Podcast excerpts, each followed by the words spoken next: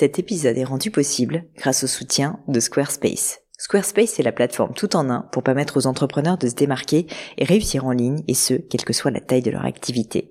Pourquoi est-ce que j'ai choisi Squarespace comme sponsor du podcast? D'abord parce que je sais qu'ici vous êtes très nombreux à entreprendre, avoir un podcast ou un projet qui nécessite d'être valorisé sur un site web. Et que Squarespace propose des outils vraiment simples d'utilisation pour avoir un site beau, propre et efficace en un minimum de temps.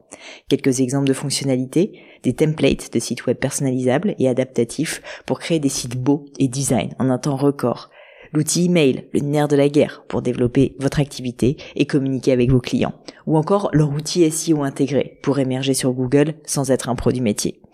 Alors si vous voulez donner à votre business toutes les chances de se développer, je ne peux que vous recommander d'aller sur le site squarespace.com. En plus, Squarespace vous offre moins 10% sur votre première commande de site web ou de domaine avec le code Pauline. N'hésitez pas et rendez-vous sur squarespace.com, code Pauline.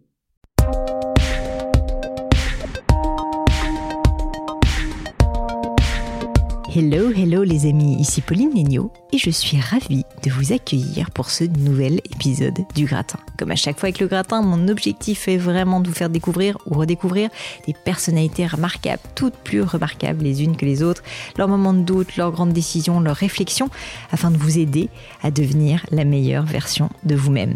Avant de vous parler de mon invité du jour, une fois n'est pas coutume, j'ai un petit service à vous demander, ça faisait longtemps que je ne l'avais pas fait ici sur le podcast, donc j'en profite pour ceux qui ne l'auraient pas fait, laissez-moi, s'il vous plaît, ça me ferait tellement plaisir. Un avis sur le podcast, je les lis ces avis, je les adore, c'est ma petite piqûre de bonheur du matin quand je suis fatiguée. Donc n'hésitez pas à le faire, à me laisser un avis sur iTunes, ça me ferait immensément plaisir et en plus ça compte parce que c'est aussi comme ça que j'arrive à avoir des invités aussi intéressants que Patrick Légeron. Alors justement, parlons de Patrick. Si vous souhaitez le retrouver d'abord ou lui demander d'être conférencier peut-être pour une de vos entreprises, eh bien foncez lui dire directement sur LinkedIn où il est présent. Je vous mettrai le lien vers sa bio dans l'épisode. Qui est donc Patrick, le professeur Patrick Légeron? Docteur en médecine, psychiatre et titulaire d'un poste doctoral à l'Université de Californie, Patrick Légeron, c'est tout simplement la sommité sur le thème de la santé psychologique au travail en France. À tel point d'ailleurs qu'il divise aujourd'hui son temps entre deux activités, celle d'homme de terrain en tant que psychiatre à l'hôpital Sainte-Anne à Paris et celle d'entrepreneur puisqu'il a également créé le cabinet Stimulus qui a pour vocation d'aider les entreprises ou managers à prévenir les risques psychosociaux dans l'entreprise. Le stress au travail, l'anxiété, le fameux burn-out ou épuisement comme on dit en français sont devenus des mots fourre-tout, je trouve, qu'on entend les médias utiliser à tort et à travers avec parfois, il faut le dire, assez peu de discernement. C'est pourquoi j'ai voulu demander à l'une des personnes référentes dans le domaine de nous expliquer ces termes, leurs tenants, leurs aboutissants et leur cure aussi. Le résultat est bien évidemment passionnant et je tenais vraiment à remercier Patrick pour sa gentillesse et son souci de garder toujours des explications simples et accessibles, même pour des personnes qui sont néophytes comme moi. L'épisode est un peu plus long de coutume, vous verrez, mais je vous conseille vraiment de l'écouter jusqu'au bout parce que Patrick nous livre sur la fin un moment d'une très belle sincérité. Mais je ne vous en dis pas plus et laisse place à ma conversation avec le professeur Patrick Légeron. Bonjour Patrick. Bonjour Pauline. Je suis ravie de vous accueillir sur le podcast, sur le gratin. Merci d'avoir accepté cette invitation. Avant de rentrer euh, dans le sujet euh, du stress, de l'anxiété, où on peut se dire que c'est parfois des sujets un petit peu, euh, un petit peu douloureux, je voulais commencer par parler de votre parcours, Patrick, comprendre qu'est-ce qui a suscité votre vocation, où est-ce que vous êtes né, comprendre votre enfance. Donc, est-ce qu'on pourrait, s'il vous plaît, commencer par le commencement? Et que vous me disiez, Patrick, mon cher Patrick, quels, quels ont été vos débuts? Où est-ce que vous êtes né Voilà, comment a été votre enfance d'une certaine manière? Écoutez, je suis né dans la ville où a été brûlée Jeanne d'Arc, à Rouen. Je suis très resté pas très longtemps parce que mon père était fonctionnaire, donc on a beaucoup bougé. Euh, donc euh, ensuite on a habité euh, au bord de la mer. J'ai très bon souvenir. C'était Saint-Valery-en-Caux, une plage de galets. On se faisait beaucoup mal aux pieds en allant se baigner dans la mer. Ah. Et puis ensuite, le, mon père a beaucoup voyagé de par son métier. On s'est retrouvé à Orléans. Et il a fini sa carrière à Nantes où j'ai passé mes études de médecine en plein mai 68. Donc, j'ai des souvenirs euh, assez intéressants de, de la médecine en pleine révolution. J'étais d'ailleurs euh, un peu militant puisque j'étais euh, le représentant de la faculté de médecine aux États généraux de la Sorbonne en 68. Donc euh, j'étais, euh, je, je, ne jetais pas des pavés euh, sur les CRS, mais j'étais un peu contestataire, contestataire dans dans un environnement médical qui était encore les mandarins. Enfin, ça a un petit peu changé, mais il a fallu un peu mai 68 pour bouleverser ça. Donc j'ai fait toutes mes études de médecine. Mais pour revenir un peu en, en arrière, vous parlez de vocation. En fait, cette vocation, je l'ai pas eu du tout euh, puisque en fait j'étais un matheux, euh, j'ai fait passer un bac euh, un bac scientifique en plus avec le avec grec ancien. Ah. ah ça a beaucoup perturbé le lycée de Nantes où j'ai passé mon bac puisque c'était le lycée Clémenceau parce que les les scientifiques avec le grec ancien, j'étais le seul à passer cette option et je me suis inscrit après le bac pour faire euh, maths sup, etc. Je me suis dit, je vais faire une école d'ingénieur ou je sais pas quoi, une grande école, puisque les maths me passionnaient, enfin tout ce qui était scientifique. Et puis euh, je me suis retrouvé comme ça en septembre à la rentrée des lycées, puisque les écoles préparatoires ont lieu dans les lycées. Je me suis retrouvé à nouveau euh, comme potage dans un lycée. J'ai dit, j'en peux plus. Et je voyais mes copains qui s'étaient inscrits en fac. C'était formidable. Ils disaient, on a des cours, on y va quand on veut. Alors, il faut que j'aille à la fac. C'est l'époque où il n'y avait pas trop de difficultés. Alors, je vais à la fac. J'ai dû faire fac de droit. J'ai fac de droit. On dit, ah non, les inscriptions sont terminées. Je vais, je vais frapper à la fac de médecine. Dit, c'est ouvert. J'y vais. Vous voyez, la vocation, elle est quand ah même assez tardive. Donc, j'ai fait médecine comme ça. Et puis, la médecine me passionnait, mais la psychologie. Donc, je suivais des cours de psychologie. Alors, tout naturellement, j'en suis arrivé à faire une discipline qui, j'allais dire, conjugue un peu les sciences humaines et les sciences médicales, c'est-à-dire la, psychiatrie. Donc, euh, mes études de médecine et le début de ma psychiatrie ont été faits à Nantes. J'ai passé les concours euh, parisiens d'internat, j'étais reçu à Paris. Et je découvrais Paris, j'étais un petit provincial qui ne rêvait que d'une chose, d'aller à Paris. Je suppose que je ne suis pas le seul. j'en avais marre euh, de la province. Quoique quand je reviens à Nantes maintenant, je me dis c'est une ville agréable parce que ça a beaucoup changé. Je me souviens d'avoir révisé mes, mes, mes, mes examens de médecine qui sont quand même très durs. Hein, euh, sur la plage de la Baule, euh, ça c'est des choses que les petits Parisiens ne font pas beaucoup. Donc c'était très sympathique. Et donc j'ai passé ces concours. Je suis arrivé à Paris et j'ai découvert évidemment dans l'univers de la psychiatrie des choses passionnantes, des choses étonnantes étonnante puisque j'ai eu, j'allais dire la chance, je sais pas si la chance, en tout cas l'opportunité de commencer ma psychiatrie dans le service où Monsieur Jacques Lacan officiait. C'est très intéressant parce que c'est des souvenirs euh, qui m'ont beaucoup perturbé à une époque parce que Monsieur Lacan euh, est une star, euh, ça l'est encore plus ou moins. Et dans ces années 70, fin des années 70, il tenait des conférences où on se bousculait dans le service de psychiatrie où j'étais à l'hôpital Sainte-Anne. Et il tenait des propos que je ne comprenais absolument pas. Je regardais mes jeunes, mes, confrères, mes jeunes internes en, psychiatrie, qui hochaient la tête d'un air entendu. Je dis, je dois être débile. Alors moi aussi, je hochais la tête pour montrer évidemment que je comprenais tout ce qu'il dit. Je ne comprenais rien. je ne comprenais rien. Et jusqu'au jour où finalement, euh, des psychiatres américains, puisqu'ensuite j'ai eu une bourse de recherche aux États-Unis euh, qui m'ont permis de découvrir une autre psychiatrie. Ils m'ont expliqué que Lacan, euh, c'était c'était du vide. Bah, D'ailleurs, personne ne comprenait rien, je pense. Euh, ouais, et, que c'est un imposteur. Et, et, et, je me souvenais d'un d'un conte que d'Anderson qui m'avait beaucoup plu, qui s'appelait Les habits neufs de l'empereur. Et Zabinov de l'Empereur, qui est un superbe conte d'Anderson, n'a pas écrit que La Petite Sirène ou des choses comme ça. C'est l'histoire d'un empereur euh, qui veut le plus bel habit du monde. Et donc, il y a un couturier qui lui dit, je vais vous tisser un tissu extraordinaire. Mais il y a que les gens intelligents qui le voient. Euh, les autres ne peuvent pas le voir tellement c'est beau. Et il tisse un, truc et le, roi, il voit rien parce que c'est un tissu. Et tout le monde dit, oh, que, que votre, que votre habit est beau, monsieur l'empereur. Jusqu'à temps qu'un petit garçon dise, mais le roi est nu. Parce qu'en fait, euh, en fait, tout le monde faisait semblant de croire, puisqu'on avait dit que c'était que les gens intelligents qui pouvaient voir la richesse du, du tissage et que les autres y voyaient rien. Et donc, je me suis dit, mais le roi est nu. Et donc, euh, à ce moment-là, j'ai, j'ai orienté ma psychiatrie complètement différemment et je suis parti aux États-Unis où là, là, j'ai rencontré une psychiatrie euh, qui n'était plus du tout philosophique, qui n'était qui était plus euh, littéraire, mais qui était très médical, c'est-à-dire euh, les maladies mentales étaient abordées comme les autres maladies, avec des symptômes, avec euh, des traitements, des évaluations, on voyait ce qui marche et ce qui marche pas.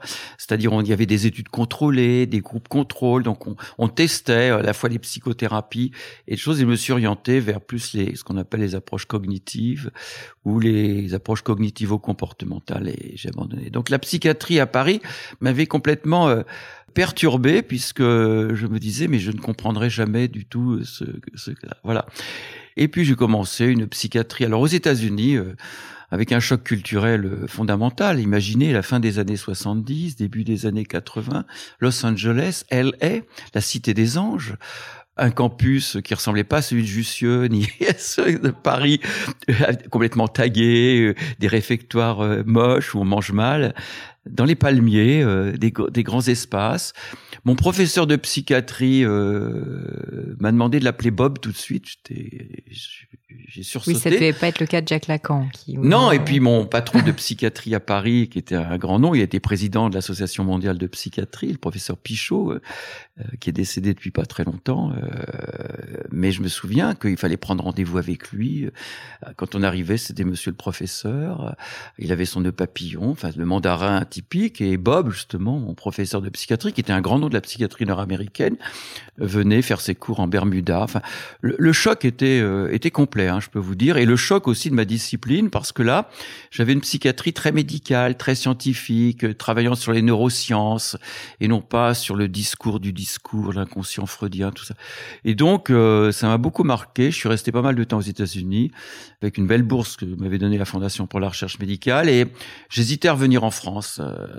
J'adore la côte ouest américaine, mais bon, quand on voit Paris, quand on voit la culture, les restaurants, le style de vie, euh, euh, bon, j'ai décidé de revenir en France. Et puis, j'ai commencé ma psychiatrie tranquillement, euh, jeune interne à Sainte-Anne, en terminant mon internat à Sainte-Anne, et et nourri à la psychanalyse quand même, parce que même si Lacan m'avait un peu désarçonné, en psychanalyse, il n'y a pas que Lacan, il y a, y a toutes les œuvres de Freud.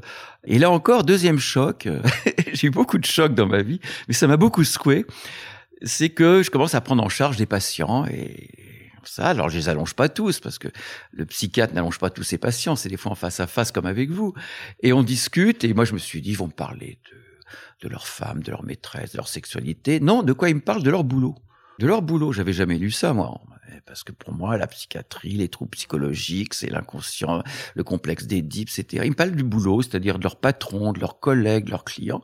Mais je me suis dit à ce moment-là, on était au fin des années 70, j'étais revenu des États-Unis, je me suis dit, mais finalement, le travail, le travail, c'est quelque chose qui impacte le psychisme humain, autant que la sexualité euh, freudienne, autant.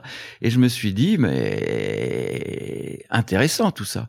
Intéressant, d'autant plus qu'évidemment, les patients que je voyais à l'hôpital Sainte-Anne, c'était des patients qui allaient mal, donc qui avaient craqué. Je me suis dit, mais c'est peut-être intéressant quand même d'aller en amont, c'est-à-dire d'aller sur le terrain, là où se construit justement éventuellement euh, les troubles mentaux, la souffrance psychologique, ou au contraire, n'oublions jamais aussi le bien-être. Et parce qu'évidemment, on, sait bien que le travail, euh, c'est un peu, euh, je veux dire, le, miroir de Janus, c'est deux faces, c'est-à-dire euh, le côté bon pour la santé mentale et mauvais pour la santé mentale. Et à partir de là, c'est vrai que j'étais assez pionnier, puisque c'est quelque chose qui n'existait pas beaucoup en France. J'ai commencé à travailler sur ces aspects-là et je me suis dit, bon, ça qui m'intéresse, c'est la santé psychologique au travail, c'est qu'est-ce qui fait que dans le travail, il y a des choses qui, au contraire, au-delà de simplement vous donner un salaire, vous donner un statut social, mais construit votre bien-être psychologique. On a besoin du travail, de, s'investir dans, dans quelque chose qui vous, qui, vous construit, au-delà quelque chose qui vous fait vivre par un revenu. Ou qu'est-ce que, ou pourquoi c'est quelque chose qui progressivement peut détruire le psychisme humain et, et faire entrer les gens dans des grandes souffrances? Et déjà à l'époque, on n'en parlait pas autant que maintenant. Hein. Je vous dis, on est début des années 80. Tous les termes dont on parle beaucoup, le stress, le burn-out, les risques psychosociaux, la souffrance, l'épuisement, on n'en parlait pas beaucoup, mais déjà on commençait à voir des choses et donc je me suis spécialisé donc assez vite. C'est maintenant quasiment 40 ans euh, que je suis spécialiste, euh, j'allais dire, euh, de la, ce qu'on peut appeler la santé psychologique au travail, la santé mentale au travail. J'ai mille questions pour vous, Patrick. J'espère J'ai mille questions pour vous. C'est fascinant. Alors déjà, peut-être pour euh, quelqu'un de néophyte comme moi, est-ce que vous pourriez m'expliquer qu'est-ce que c'est justement que la thérapie comportementale et ah. cognitive? Vous savez, en simplifiant au maximum, mais moi j'aime bien la pensée des anglo-saxons, c'est ce que j'ai appris, c'est que c'est qu'ils simplifient. L'intelligence anglo-saxonne, c'est dire, vous savez, c'est 1, 2, 3. L'intelligence française, c'est de prendre un grand tableau et de mettre des flèches dans tous les sens. Et oh là, c'est plus compliqué que vous n'imaginez. Donc, euh, moi, je simplifie. Je vous rejoins. je simplifie. Et ce qui est bien, c'est que je cite souvent dans cette démarche d'esprit euh, Paul Valéry, qui, tout le monde sait, n'est pas un Yankee. et Paul Valéry disait, ce qui est simple est faux, mais ce qui ne l'est pas est inutilisable. Donc je trouve que le pragmatisme nord-américain, on dit souvent les Américains sont un peu simplistes, etc. Enfin, ils ont quand même tous les prix Nobel, n'oublions pas. Mais c'est parce qu'ils ont une pensée très simplificatrice. Et c'est vrai que la simplification est réductrice, mais qu'en même temps, elle est, euh, elle est pragmatique et permet d'agir. Parce que la complexité du chaos cosmique, etc., euh, euh, intellectuellement, ça nourrit l'esprit, mais qu'est-ce qu'on en fait ensuite? Voilà, alors en simplifiant, je, dirais la, psychiatrie est traversée par plein de courants, c'est sa richesse. Disons qu'il y a trois gros courants. Alors, je ne cite pas dans, dans un ordre d'importance, mais il y a un courant euh, très ancien, ancien, qui est le courant psychanalytique et psychodynamique, c'est-à-dire que finalement, l'individu se construit, euh, des fois même, pour certains tenants de la psychanalyse, dès le fœtus, dans une relation à l'autre, en particulier une relation euh, avec les parents, à travers des mécanismes comme le transfert, le complexe d'Édipe, des choses comme ça. C'est-à-dire que on construit à travers des pulsions, euh, on construit comme ça sa personnalité et des événements de vie peuvent bien sûr un petit peu progressivement les modifier. Mais ça, c'est la première théorie. Autant vous dire que les trois théories euh, se complètent, même si elles sont très différentes. La deuxième théorie, c'est une théorie beaucoup plus moderne, qui est très alimentée par la recherche contemporaine, c'est celle des neurosciences. C'est-à-dire que la maladie mentale, euh, c'est un peu comme une maladie cardiaque, c'est-à-dire qu'il peut y avoir des hormones qui dérapent, des, des, des, tumeurs ou des fonctionnements. Euh, après tout, le cerveau et la recherche en neurosciences, l'imagerie cérébrale nous montre qu'on peut avoir des anomalies. C'est intéressant de voir que des pathologies et des maladies mentales qui pendant longtemps étaient considérées comme des troubles de la relation de l'enfant avec la mère, comme par exemple l'autisme, eh bien maintenant sont entrées quasiment comme une maladie génétique avec une perturbation du fonctionnement du cerveau, comme on peut avoir une, une perturbation du fonctionnement du foie ou des reins, etc. Ça, c'est la deuxième théorie. Et puis une troisième théorie qui vous explique, et ça, c'est les théories plus euh, comportementales et cognitives, c'est-à-dire que finalement, notre euh, savoir-faire s'acquiert progressivement par des apprentissages successifs, c'est-à-dire des conditionnements, des apprentissages, des expériences, et nous apprenons à, par exemple, avoir des modes de raisonnement dépressifs ou des modes de raisonnement contraire optimistes, nous apprenons à avoir des rituels euh, quand on a un trouble obsessionnel ou des phobies par apprentissage. Ce sont des théories, autant les premières analytiques, c'est des théories, j'allais dire, de l'inconscient. Les neurosciences, c'est théories de l'organe cerveau, et là, c'est théories de l'apprentissage. Et donc, euh, voilà. Donc, et donc, on, on, conçoit évidemment que les solutions sont différentes. La psychanalyse, c'est en effet de, de revivre des, des instants à travers le transfert, la cure psychanalytique. Les neurosciences, c'est plutôt basé sur les médicaments. La psychopharmacologie qui agit sur les substances du cerveau. Et puis la troisième, c'est plutôt des, des, des, réapprendre des modes de fonctionnement. Et donc les TCC, donc je suis un partisan. Enfin, on appelle ça les TCC. Je suis un TCCiste. Euh, les thérapies comportementales mentale et cognitive, ce sont des thérapies de ikenung, c'est-à-dire du ici maintenant, c'est-à-dire que c'est-à-dire qu'on va pas passer des, des années, même si c'est intéressant de le savoir un peu, euh, de son histoire, euh, mais on va toujours se dire, bon, le problème, il est comme ça actuellement, L'explication causale peut être intéressante, mais qu'est-ce qu'on fait pour sortir? Et souvent, j'utilise une analogie qui est un peu brutale. C'est par exemple, si vous êtes ruiné, si d'un seul coup vous n'avez plus d'argent, si vous passez dix ans à essayer de comprendre et vous dites, bah ça y est, j'ai compris pourquoi j'ai plus d'argent. Ça y est, j'ai compris. Est-ce que vous réveillez le lendemain riche? Il vaut mieux dire vous n'avez plus d'argent expliquez-moi où vous en êtes et on va voir comment reconstruire. Donc c'est des thérapies un peu plus du présent.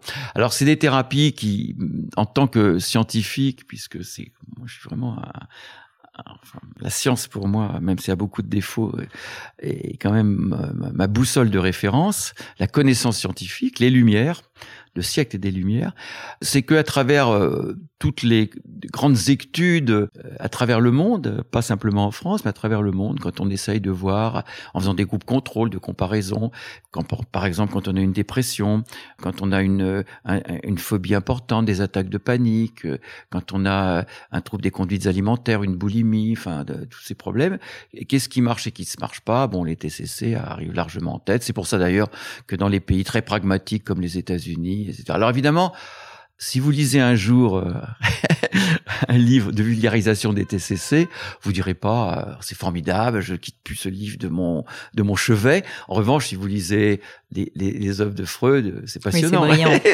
donc évidemment, c'est moins sexy si j'ose dire, mais c'est plus pragmatique, voilà. Qu'est-ce qui fait donc que vous avez choisi justement de vous orienter euh, vers les TCC, que vous êtes devenu TCCiste parce que c'était avant que vous alliez aux États-Unis. C'est deux chocs. Le, premier choc, le premier choc, je, je l'ai cité, c'est c'est le fait que j'étais perdu avec les approches lacaniennes et que j'avais faim, FIM, faim, d'avoir d'être nourri un peu de science derrière tout ça. Il n'y a pas de science. on racontait des cas, mais la science, c'est pas de raconter un cas, c'est de dire, bon, bah, sur 20 patients, ou 30, ou 100, euh, comparé à 100. Donc, il n'y avait pas tout ça. Ça, c'est la première chose. Et puis, quand je suis arrivé aux États-Unis, puisque ma, ma sœur était journaliste pour euh, Antenne 2 à l'époque, c'est-à-dire France 2 maintenant, elle était euh, au bureau de Los Angeles.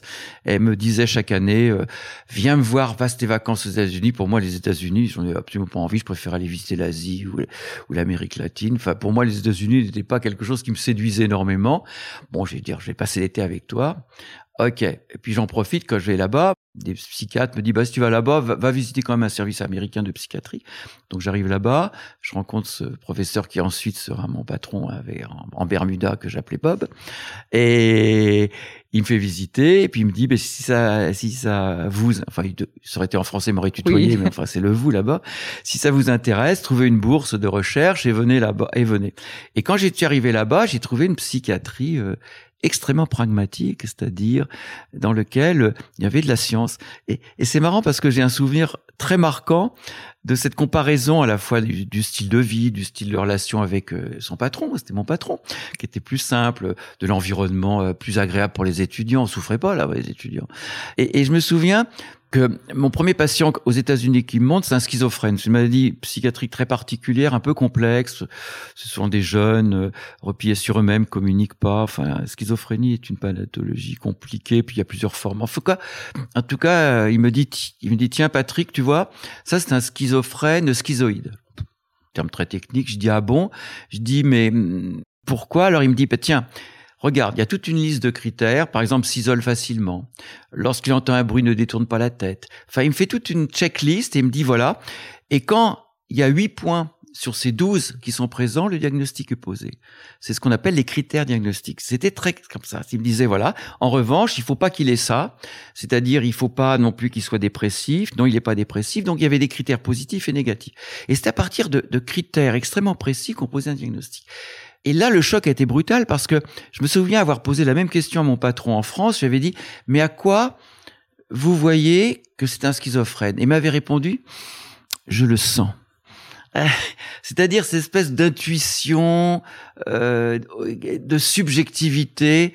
Et moi, ce que j'ai aimé dans la psychiatrie, scientifique, celle qui maintenant, depuis les années 80, c'est quand même largement répandue dans le monde, qui est la psychiatrie universitaire. Maintenant, vous allez en psychiatrie, dans les grands services de psychiatrie universitaire français, c'est comme ça. C'est qu'on est dans une approche extrêmement rigoureuse et scientifique, c'est-à-dire des pathologies un peu subjectives, on, on, les objective à travers des questionnaires de cotation, des choses extrêmement sérieuses. C'est-à-dire on a fait rentrer la psychiatrie dans de la science au sens de l'évaluation, de la quantification, de la rigueur, etc. Et donc les TCC, j'ai retrouvé dans les TCC cette approche. C'est une approche euh, d'abord de psychologie évaluative. Il y a beaucoup de, dimensions de questionnaires, d'évaluation, de validation, de recherche, puisque euh, donc c'est, j'allais dire, c'est la psychiatrie scientifique. Alors je comprends le débat parce que beaucoup euh, de mes confrères psychiatres euh, qui ne sont pas de mon courant mais avec qui je m'entends très bien parce que justement la richesse de la confrontation est formidable euh, me disent oui mais peut-on faire entrer le psychisme humain dans le moule de la rigueur scientifique? Et je dis oui c'est vrai mais moi ça fait longtemps que j'ai abandonné la posture d'un philosophe.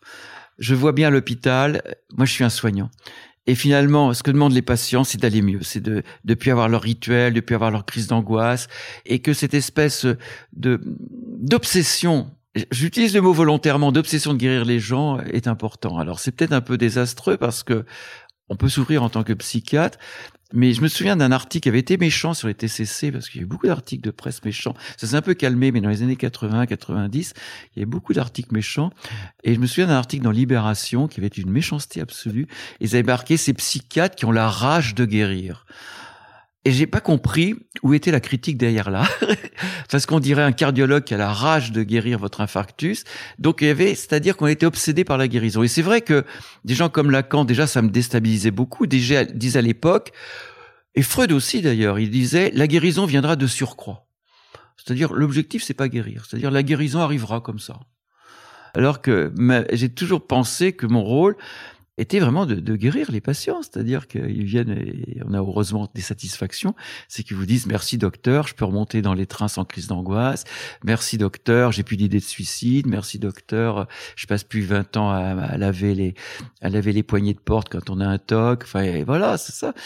Et cette notion de guérison euh, me va très bien dans la psychiatrie, mais je comprends un questionnement. Euh, J'étais nourri au début, vous savez, les années 70, ces années extrêmement vivaces, vivaces au niveau euh, intellectuel, puisqu'il y avait Lacan, il y avait mai 68, il y avait aussi l'antipsychiatrie, je ne sais pas si vous avez entendu parler de ça, l'antipsychiatrie, Basaglia, il y avait des films aussi euh, là-dessus.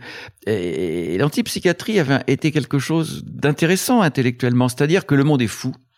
Le monde est fou. Moi, qu'on ferait le même diagnostic encore aujourd'hui. Et les gens qui sont malades mentaux sont évidemment des gens bien. Parce que être bien portant dans un monde de fous, c'est délirant. Encore, être malade dans un monde de fous, c'est que vous avez la raison. Donc, en fait, le, malade mental était réhabilité comme finalement la personne normale. Donc, donc il fallait pas les guérir. C'est la société qu'il fallait guérir, etc.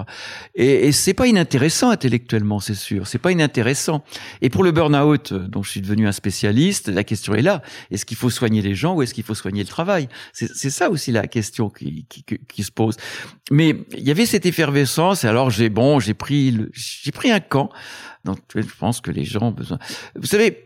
Moi, ce qui me frappe le plus dans la maladie mentale, c'est que la maladie mentale, c'est quelque chose, évidemment, un fonctionnement psychologique très particulier par rapport aux gens qu'on dit normaux. Mais ce qui me frappe le plus, c'est quand même leur souffrance, parce que euh, si vous, si à, à, délirer, être comme ça, vous vous sentiez bien, mais c'est de la souffrance. Ces gens-là, ils souffrent, et donc c'est quand même un des critères importants. Et notre rôle, c'est quand même d'alléger la souffrance, quand même.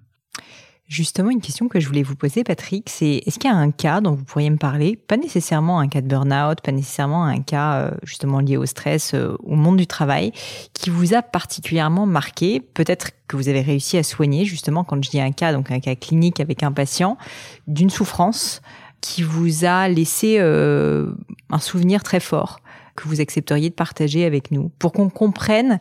mon objectif, c'est qu'on comprenne en fait votre métier et peut-être qu'on comprenne aussi avec des mots peut-être simples, que, comment vous aidez euh, des personnes qui sont dans ces situations de souffrance? Alors j'ai deux métiers en fait euh, qui rejoignent le même thème, c'est-à-dire que j'ai une partie de mon activité qui est à l'hôpital, hôpital Sainte-Anne, service universitaire de psychiatrie du centre hospitalier Sainte-Anne, qui est quand même un, un service de psychiatrie, donc euh, dans l'image des gens, c'est les gens qui vont mal quand même. C'est pas simplement aller consulter un psychologue parce qu'on a mal Oui, j'ose pas utiliser le mot fou parce que c'est un mot très stigmatisant et, et c'est des gens comme vous et moi. Enfin, moi, je suis pas sur les délirants, ceux qui se prennent, qui entendent des voix. Je suis sur des gens qui, comme vous, comme moi, six mois avant ou un an avant, euh, je veux dire, euh, n'envisageaient même pas de devoir aller là. Donc, je travaille là. Et je travaille aussi dans les entreprises, c'est-à-dire à essayer de voir un peu comment l'organisation du travail, comment le management, comment la manière dont, dont le travail est demandé d'être fait aux personnes, que ce soit d'ailleurs des salariés, des employés, euh, des cadres, des managers ou même des dirigeants. Donc j'ai un travail. Alors pour revenir à cette partie, euh, j'allais dire euh, bah, la plus tardive, c'est-à-dire lorsque la maladie a frappé, bah, été amené à rencontrer évidemment énormément de de personnes. Et il y a beaucoup de cas qui se ressemblent, il y a une certaine similitude de cas. Bon, vous demandez, j'essaie de... Et je pense en effet à quelqu'un, mais ça pourrait être une autre personne parce que c'est pas exceptionnel le cas que je vais vous raconter. C'est en effet le, un cadre bancaire euh, qui a fait une grande école de commerce, qui, qui a 40 ans, 45 ans, a accédé à des très grandes responsabilités dans un grand groupe bancaire, à l'international, etc. Et qui, euh, ça c'est l'histoire qu'il m'a raconté, qui a commencé un petit peu à avoir de plus en plus de responsabilités. Et il les a pris avec le plus grand plaisir parce qu'il a développé en effet une espèce d'addiction, de plaisir à, à travailler, parce que il avait un métier intéressant. Et il s'est investi de plus en plus avec beaucoup de beaucoup de signes qui qui apparaissaient à peu près dans les six mois précédant euh, son épuisement et son cas de burn-out qui a nécessité d'ailleurs une hospitalisation. Dans les six mois précédents, il a commencé à ressentir énormément de choses. Euh, des signes physiques euh, variés, digérer mal, euh, des pannes sexuelles. À 45 ans, il s'est précipité chez un sexologue en disant qu'est-ce qui se passe. Et en effet, toutes les manifestations physiques qu'il avait, c'était évidemment un stress beaucoup trop élevé. Au niveau relationnel, émotionnel, il, il, est devenu impatient, il supportait plus rien quand les choses se passaient mal, il se mettait en colère facilement, il dormait mal, etc. Il a commencé à prendre un petit whisky le soir, des trucs comme ça. Donc progressivement, s'est construit ça. Et quand je, quand, quand, quand je l'ai vu arriver, il m'a expliqué que comprenant un petit peu qu'il n'arrivait plus tellement à faire face à, à, à toutes ces obligations, au lieu de freiner la machine qui était emballée, il a commencé à remettre un coup d'accélérateur, c'est-à-dire qu'il a retravaillé encore plus, il emmenait plus de dossiers chez lui, etc., etc., jusqu'au jour il a craqué. Deux ans d'arrêt. Deux ans d'arrêt. Deux ans d'arrêt. Et progressivement, progressivement, euh, il se reconstruit. Il se reconstruit avec l'arrêt de travail, avec des traitements médicamenteux, il faut souvent des antidépresseurs, tout le monde connaît le Prozac ou le Deroxate, et une psychothérapie pour reconstruire les émotions. N'oublions jamais que le mot burn-out, qui dont, dont, dont, la traduction française est très compliquée, parce que c'est plus qu'un épuisement, c'est aussi un cramage, si on peut dire le mot burn, des émotions, il n'y a plus rien. Vous savez ce qui est intéressant dans le burn-out, il y a eu beaucoup d'images. C'est un peu comme, vous savez, ces grands immeubles haussmanniens qu'on voit dans Paris. La façade est magnifique, mais on a tout détruit à l'intérieur pour reconstruire. Il n'y a plus rien. Il y a une belle façade. Donc lui, la façade, Façade, ouais. et à l'intérieur, tout était brûlé. C'est la brûlure qui vient de l'intérieur et qui s'extériorise. Voilà. Donc, il fallait donc une reconstruction aussi émotionnelle, et c'est vrai que les thérapies euh, comportementales et cognitives travaillent beaucoup sur les émotions, comment reconstruire les émotions de quelqu'un qui n'a plus rien. Vous savez, il y a une espèce de cynisme à la fin, parce que les émotions ont tellement brûlé que, par exemple, les gens ne ressentent plus rien. Moi, j'ai une, j'ai une, je vais revenir à, au, au cas de ce monsieur cadre bancaire supérieur, mais je pense à une infirmière, enfin une responsable d'infirmière dans un hôpital qui a fait un burn-out et, et depuis l'émotion, elle me disait, je voyais les gens mourir, ça me faisait plus rien. J'étais comme une machine. La misère des gens, j'étais, c'est Ouais, du elle est cynisme. vidée, vidée, quoi. Elle est vidée. C'est pas simplement vidée euh, en forme physique, etc. Donc lui, il a fallu le reconstruire. Et, et ce cas est assez typique parce que parce que je me suis beaucoup battu en lui disant, parce qu'il avait un très beau métier, un beau salaire, des beaux contacts, une belle vie sociale, parce que quand on est un cadre bancaire supérieur euh, dans des grandes structures, il était dans des clubs, des trucs, des des- enfin bon, il, avait toute une vie sociale extrêmement riche, il avait des abonnements à l'opéra, enfin tous ces trucs-là. Donc il avait une vie sociale et je, et donc mon objectif à moi, et je, et je me suis complètement planté, mon objectif à moi, c'était de le reconstruire psychologiquement, et en effet, on, on s'en sort. hein. C'est des fois long, j'ai envie de dire aux gens, si lance un appel, voyez quelqu'un avant d'avoir craqué complètement, parce que lui, il a attendu le dernier moment, hein, parce que d'abord, l'idée même de craquer, euh, lui était insupportable, parce qu'il pensait qu'il n'était pas à sa place, qu'il était un imposteur. C'est-à-dire, si je craque en faisant ce métier-là, c'est que c'est pas ma place. Je suis un imposteur. Il faut que je trompe les gens pour faire croire que je suis légitime au poste qu'on m'a confié. Donc, mon objectif, c'était de le reconstruire, c'est-à-dire qu'il aille bien psychologiquement. Et au bout de deux ans, avant deux ans, mais au bout d'un an et demi, déjà ça allait mieux. Puis au bout de deux ans, c'était bien. Et je lui ai dit bon, bah écoutez, euh, maintenant, euh, avant, je, je lui interdisais de l'envisager. On va vous allez reprendre une vie professionnelle. Et mon objectif, c'était qu'il ref- et, un, jeu- et je lui dis comme il allait mieux, on se voyait tous les 15 jours. Et au bout de 15 jours, il revient, je lui dis donc que vous avez commencé une démarche professionnelle. Et c'est là que ça m'a complètement abattu. Non pas abattu, mais parce que je pensais qu'il me dirait oui, j'ai repris contact, j'ai retravaillé à la banque. Il m'a dit non, avec un ami, on s'associe et on vend du bio dans le 19e arrondissement. Et je me suis dit, mais, mais oui. je réalisais, même si je l'avais déjà lu, que ces gens-là qu'on reconstruit, on les reconstruit pas simplement psychologiquement, mais on leur, on leur rouvre d'autres voies que celles qu'il était tracées depuis qu'il avait passé ses, concours de cette grande école de commerce qu'il avait mis ensuite sur les voies bancaires, etc. Oui, il s'autorise aussi autre chose. Voilà. Et j'allais dire, il a fait ça, je vais pas dire contre mon gré, parce que je lui ai jamais, j'ai jamais obligé, mais le projet que j'avais avec lui, c'était vraiment le projet de le remettre sur les rails.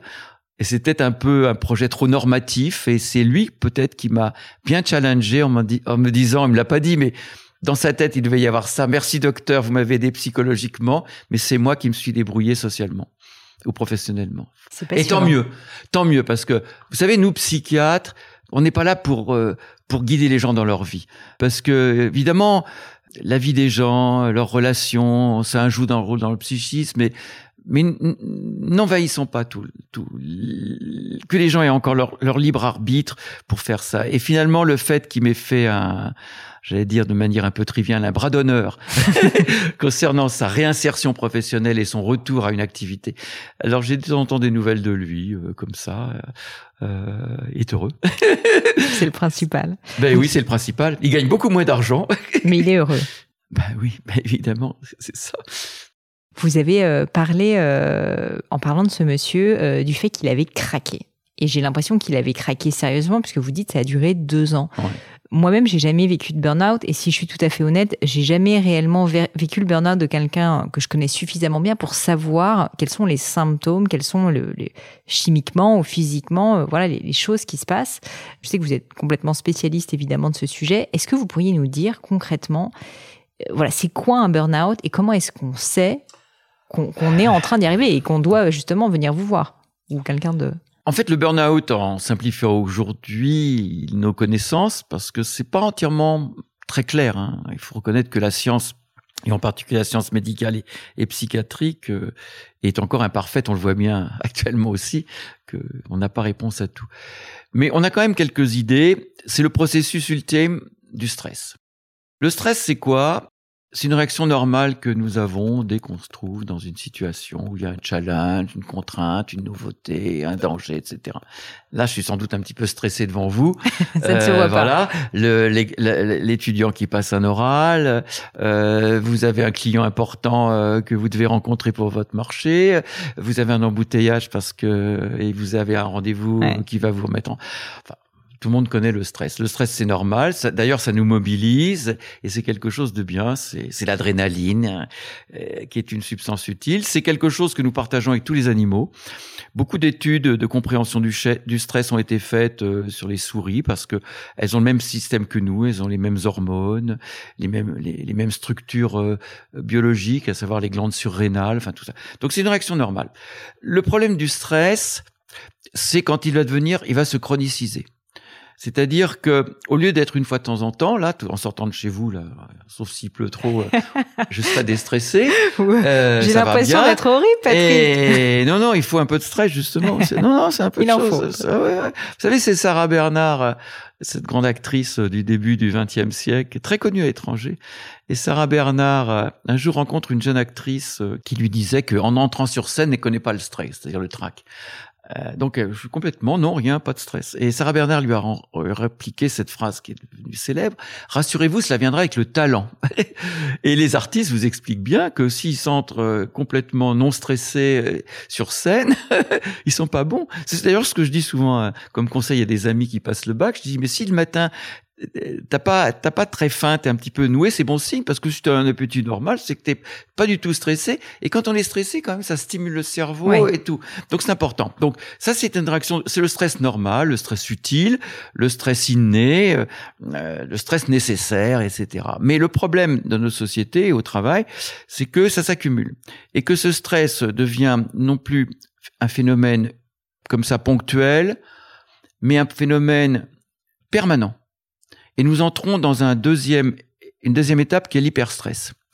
L'hyperstress, c'est-à-dire que tout l'organisme est entièrement en fonctionnement de stress et non pas à certains moments, un peu comme un muscle qui à certains moments se tend mais se relâche. Là, ils sont toujours en tension. Et évidemment, là, au niveau biologique, il y a beaucoup de connaissances. C'est plus seulement l'adrénaline, mais il y a d'autres hormones comme le cortisol. Et dans l'imagerie cérébrale, parce que la connaissance du stress se fait beaucoup à travers la, la compréhension du cerveau, on s'aperçoit qu'il y a des structures du cerveau émotionnel qui sont très modifiées. Euh, le cerveau limbique, l'amygdale. Enfin, je vais pas rentrer dans les connaissances, mais là, là, on entre dans un système où l'organisme est en tension permanente, sans que les gens forcément s'en rendent compte, parce que un peu comme un poisson qui est dans l'eau, il se rend pas compte qu'il est mouillé. Euh, les gens ne se rendent pas compte parce que c'est leur mode du matin au soir. Il n'y a plus des en comparaison. Mais c'est devenu un mode de fonctionnement. C'est un mode de fonctionnement, c'est un mode d'état de l'organisme euh, qui n'attire plus l'attention. Enfin, qui attire plus l'attention, oui et non. Parce que cette, cette notion d'hyperstress se caractérise par beaucoup de signaux quand même.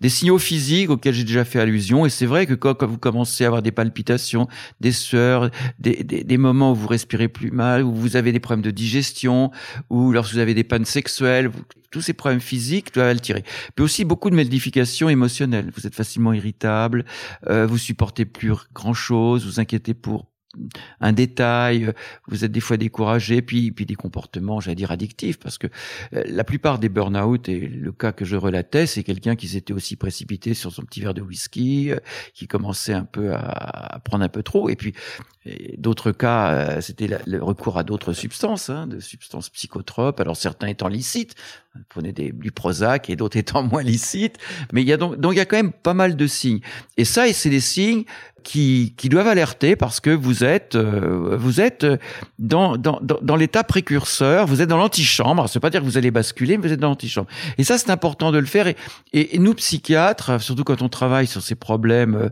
euh, de burn-out professionnel, nous essayons de sensibiliser non seulement les gens, mais l'entourage. Vous savez, il y a des pays qui font des grandes campagnes. En France, c'est pas du tout le cas. Des grandes campagnes à destination des entreprises ou même de, de la population générale, en disant attention quand vous avez quelqu'un de proche de chez vous qui est comme ça, qui euh, un, vos proches qui est comme ça, il faut lui en parler parce que c'est peut-être et c'est peut-être le moment de consulter. Puis ensuite, évidemment, la bascule arrive parce que la résistance, la résistance de l'organisme euh, a certaines limites et on va craquer. Donc là, jamais, jamais, jamais quelqu'un s'est réveillé un matin en burn-out alors que la veille était bien. Autant vous pouvez être en pleine santé euh, à un moment et une demi-heure après, vous effondrez qu'un infarctus du myocarde alors qu'avant vous allez bien. Et il y a les cardiologues racontent cent mille histoires où ils ont vu un patient qui allait très bien et on dit non, tout va bien, vous pouvez rentrer chez vous. Et puis une demi-heure après, il avait un infarctus parce que ça peut se venir brutalement. Mais le burn-out, c'est jamais ça. Tous, au moins, tous, sans exception, au moins une, deux, voire trois, voire un mois, ont eu des signes annonciateurs qui doivent attirer l'attention. Et nous, ce qui nous étonne le plus, et surtout chez les professions supérieures, pour lesquelles ces manifestations ne sont pas acceptables, sont témoins de leur faiblesse, puisque le mythe de Superman est quand même là, ou de Superwoman, parce que les femmes payent un tribut tout aussi important que les hommes au, au, burn-out, eh bien, ce mythe-là, il faut le détruire et, donc euh, accepter, un, accepter qu'il y a des signes annonciateurs. Et moi, je suis étonné de voir que des gens qui ont quand même des connaissances euh, de minimum, ne fassent pas attention. Je, je, disais à ce cadre, euh, je disais, mais regardez ces signes, vous les aviez depuis un mois, au moins, presque deux mois. Est-ce que si vous aviez, vous aviez craché du sang tous les matins, vous n'auriez pas été consulté quand même quelqu'un en disant docteur, je crache du sang ces matins. Mais là, on peut très bien se trimballer, si j'ose dire, avec des signes pas normaux, récents, inhabituels, sans que ça inquiète ni la personne elle-même, ni son entourage. Là, on est vraiment dans des problèmes aussi d'éducation euh, à la santé, euh, d'information. Alors que, d'après ce que je comprends, si jamais euh, le, sujet est traité, et j'imagine qu'il y a des traitements notamment avec les TCC, mais on peut faire en sorte que le burn-out n'arrive pas, et surtout, du coup, que le temps ensuite de récupération soit beaucoup plus court. Oui, vous savez, à la question, euh, bon, j'étais le co-auteur du rapport de l'Académie de médecine sur le burn-out euh, sorti en 2016, donc ça fait maintenant cinq ans. Et on a regardé un petit peu toutes les études, euh, elles sont nombreuses sur le burn-out scientifique, et on s'est aperçu que les études sur le burn-out concluaient à quelque chose d'important, c'est que le burn-out est expliqué, disons, dans ces deux tiers, par notre environnement de travail. C'est-à-dire les gens qui ont trop de travail, qui ont des pressions, qui n'arrivent plus à équilibrer leur vie personnelle, professionnelle, c'est équilibré par ça. Mais l'autre tiers, ça dépend de l'individu. Alors je dis pas que, que la personne est responsable de votre mais elle a une marge de manœuvre elle-même. Et ce tiers qui est dû à vous-même, eh bien, il, était, il est dû à, deux, deux grands types de facteurs. D'abord, des facteurs de personnalité. C'est pas toutes, c'est pas les mêmes personnalités qui font un burn-out et les autres. J'allais vous poser la question. Et la deuxième, et, voilà, une question très très importante. Et l'autre partie de, la, de, de le contrôle qu'on peut avoir soi-même sur la prévention d'un burn-out, c'est son, c'est à dire augmenter sa résistance, sa résilience, des thèmes que les gens. Alors sur les personnalités, c'est sûr. Ce sont les personnalités. Il y a un terrain d'une certaine manière favorable. Oui, oui, oui, oui, c'est bien établi. C'est malheureusement, si on peut dire, c'est le terrain de personnalités qui sont au contraire valorisées. C'est-à-dire les gens qui sont très investis au boulot c'est-à-dire les gens qui accordent une place extrêmement importante à, leur, travail. Alors ce qui est très intéressant, euh, c'est qu'il y a beaucoup d'études européennes concernant toutes ces thématiques, et en particulier les thématiques de la relation que les, les, les gens ont avec leur travail. Et il y a une question qui est posée régulièrement à des grands panels comme ça de, de salariés euh, dans toute l'Union européenne, des panels de 50 000, 100 000, enfin des gros trucs. Et une question Très simple, quelle place accordez-vous au travail dans votre vie? Et vous choisissez, euh, chacun d'eux peut faire ce petit test, extrêmement importante, très importante, importante, plutôt importante, jusqu'à pas du tout importante. Et donc, vous vous situez. Eh bien, nous sommes, les Français sont les seuls à choisir aussi fréquemment la extrêmement importante. Les Allemands, les Suédois, les Hollandais choisissent plus facilement important ou très important. Donc, nous attribuons une place trop importante au travail. Et le surinvestissement au travail, le surinvestissement au travail. Donc la première chose que nous on donne comme conseil, même en prévention dans les entreprises, c'est pas surinvestir le travail. C'est-à-dire le travail est une chose importante, mais il y a d'autres choses dans la vie, d'autres surinvestir ailleurs. Et malheureusement, c'est surtout la maladie évidemment de gens qui ont des responsabilités importantes. J'ai jamais rencontré un éboueur ou une caissière de supermarché qui avait surinvesti son travail. Mais quand vous avez des professions intéressantes, je pense aussi, tenez, vous parlez d'un cas, je pense à une femme qui est professeure de médecine un peu visible en ce moment parce que de temps en temps elle passe à la télé, mais elle n'est pas en infectiologie. Et, et, et, et cette femme, cette femme qui a un métier passionnant, elle est enseignante, chercheur, elle, est, elle a des diplômes, elle fait des conférences, enfin, son métier la passionne et je la comprends. C'est passionnant quand vous êtes chercheur, enseignant en médecine euh, avec des, un niveau international. Eh bien, elle avait surinvesti son travail. Et quand, je, quand elle a craqué, que j'ai commencé à parler un peu de sa vie, etc., elle me disait, il y a que mon travail qui m'intéressait. Elle, me disait un truc affreux. Elle me dit, avec mon mari, pour nos, je sais plus quoi, 30 ans de mariage, on été visiter Venise. Je dis, alors, je me suis emmerdé j'avais qu'une hâte, c'est de me replonger dans mes livres et mes recherches et mes sciences. Donc, vous voyez, le seul intérêt de sa vie, c'était ça. Alors, évidemment, tout ça est très valorisant. Et malheureusement, dans les entreprises françaises, quand vous avez un cadre qui vous dit mon boulot me passionne, je vais y consacrer toute mon énergie, les, employeurs adorent ça, sauf dans les nouvelles entreprises. Vous savez, les entreprises modernes de la côte ouest américaine, les entreprises un petit peu euh, récentes, et puis les jeunes générations sont inquiets quand quelqu'un vous dit il y a que le travail. Donc ça, c'est sur investissement. Le perfectionnisme aussi.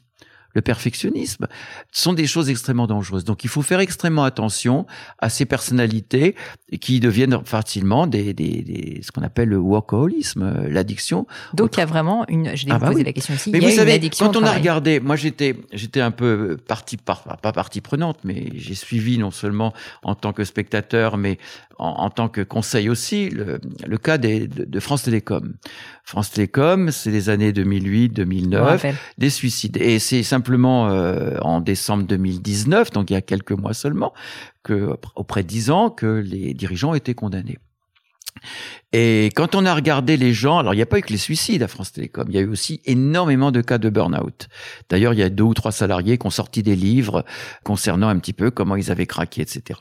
Eh bien, quand on regarde ces gens-là, soit qui sont suicidés, soit qui soit qui sont tombés en burn-out à, la période de France Télécom. Évidemment, il y avait l'environnement de travail qui était complètement pressurisant, pour lequel on, poussait les gens quasiment à sentir mal pour qu'ils démissionnent. Enfin, il y avait une méthode de, de harcèlement managérial qui était reconnue euh, et condamnable euh, puisque les, les, dirigeants étaient condamnés.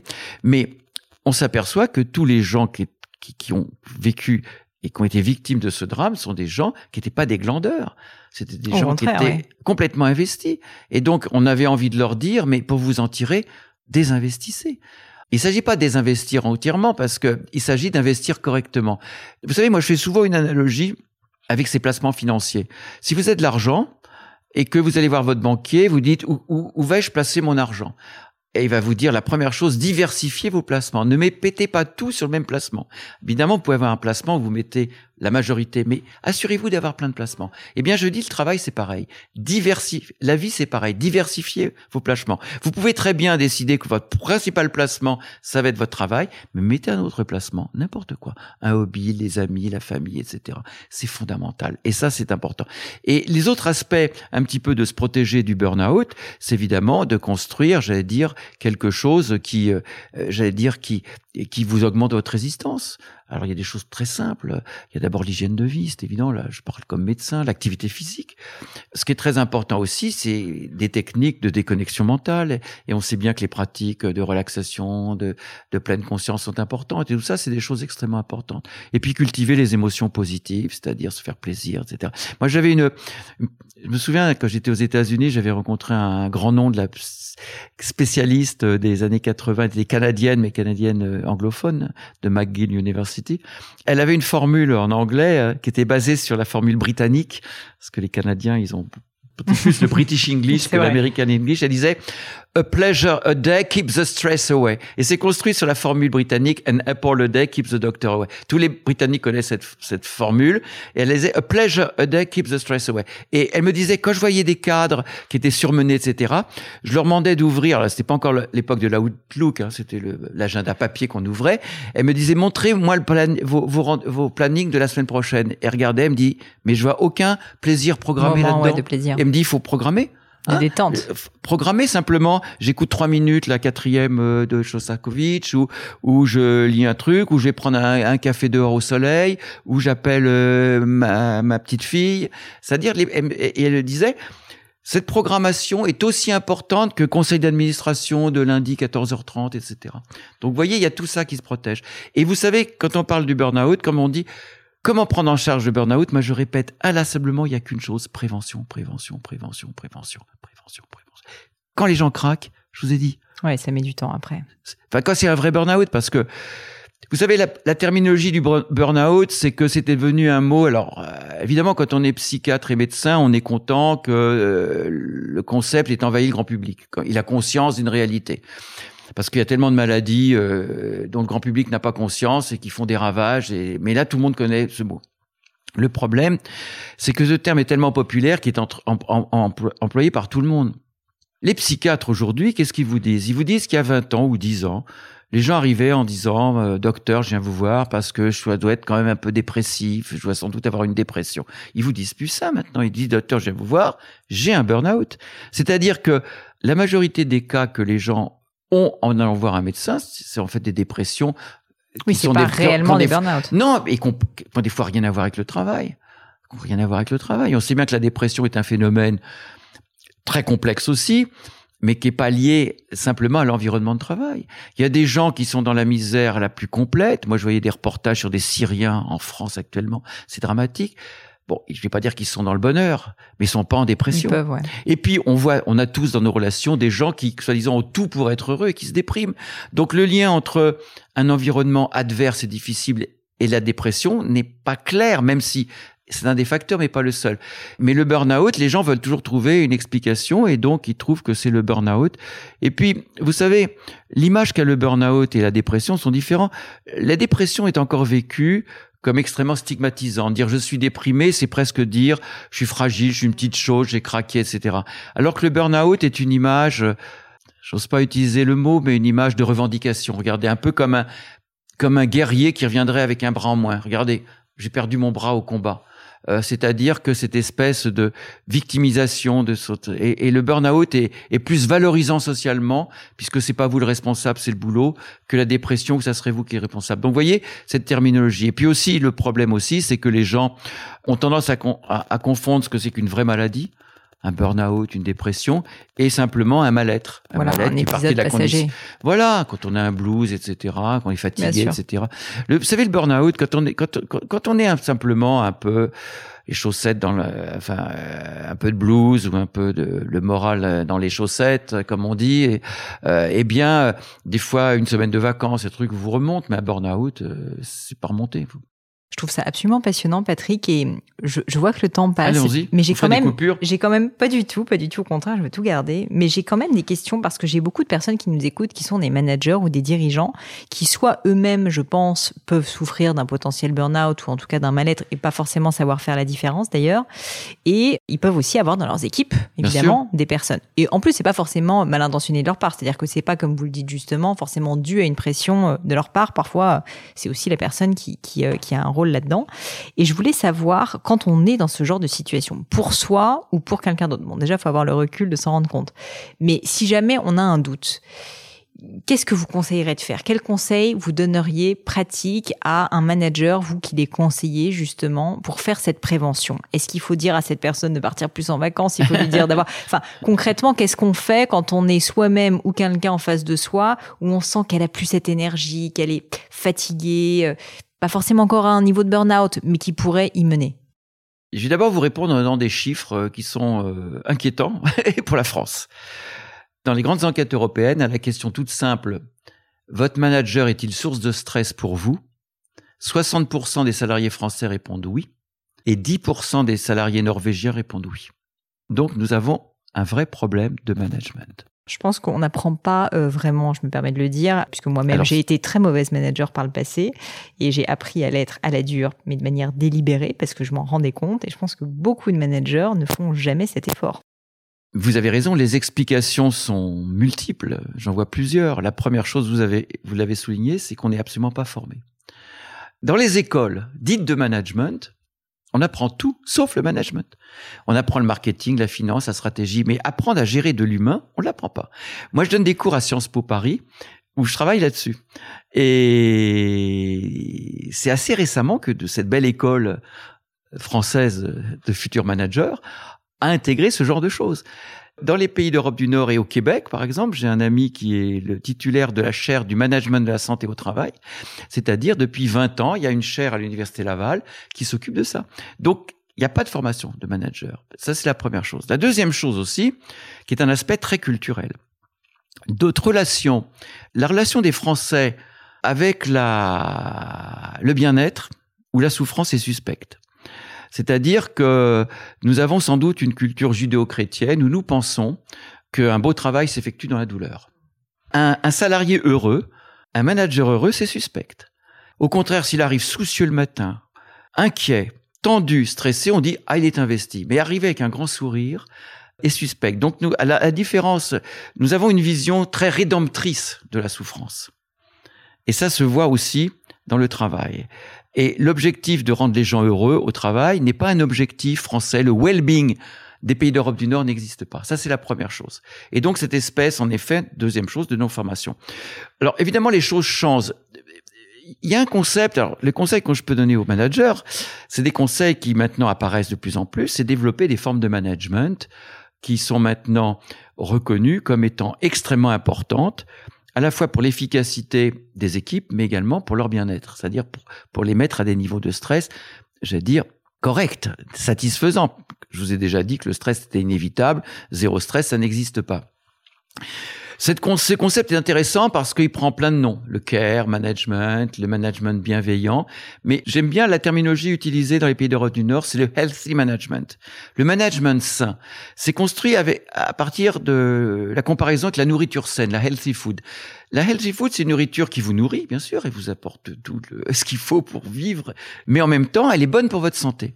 Eh bien, de même qu'il y a une junk food, il y a un junk management, c'est-à-dire qui, qui, qui manage les équipes, mais qui leur fait du mal. Et le healthy management, c'est un management qui est basé justement sur un management efficace, faire en sorte que ces équipes atteignent des objectifs, mais en même temps protègent leur santé. Et ce management a des formes relativement simples qu'on peut citer euh, comme ça rapidement.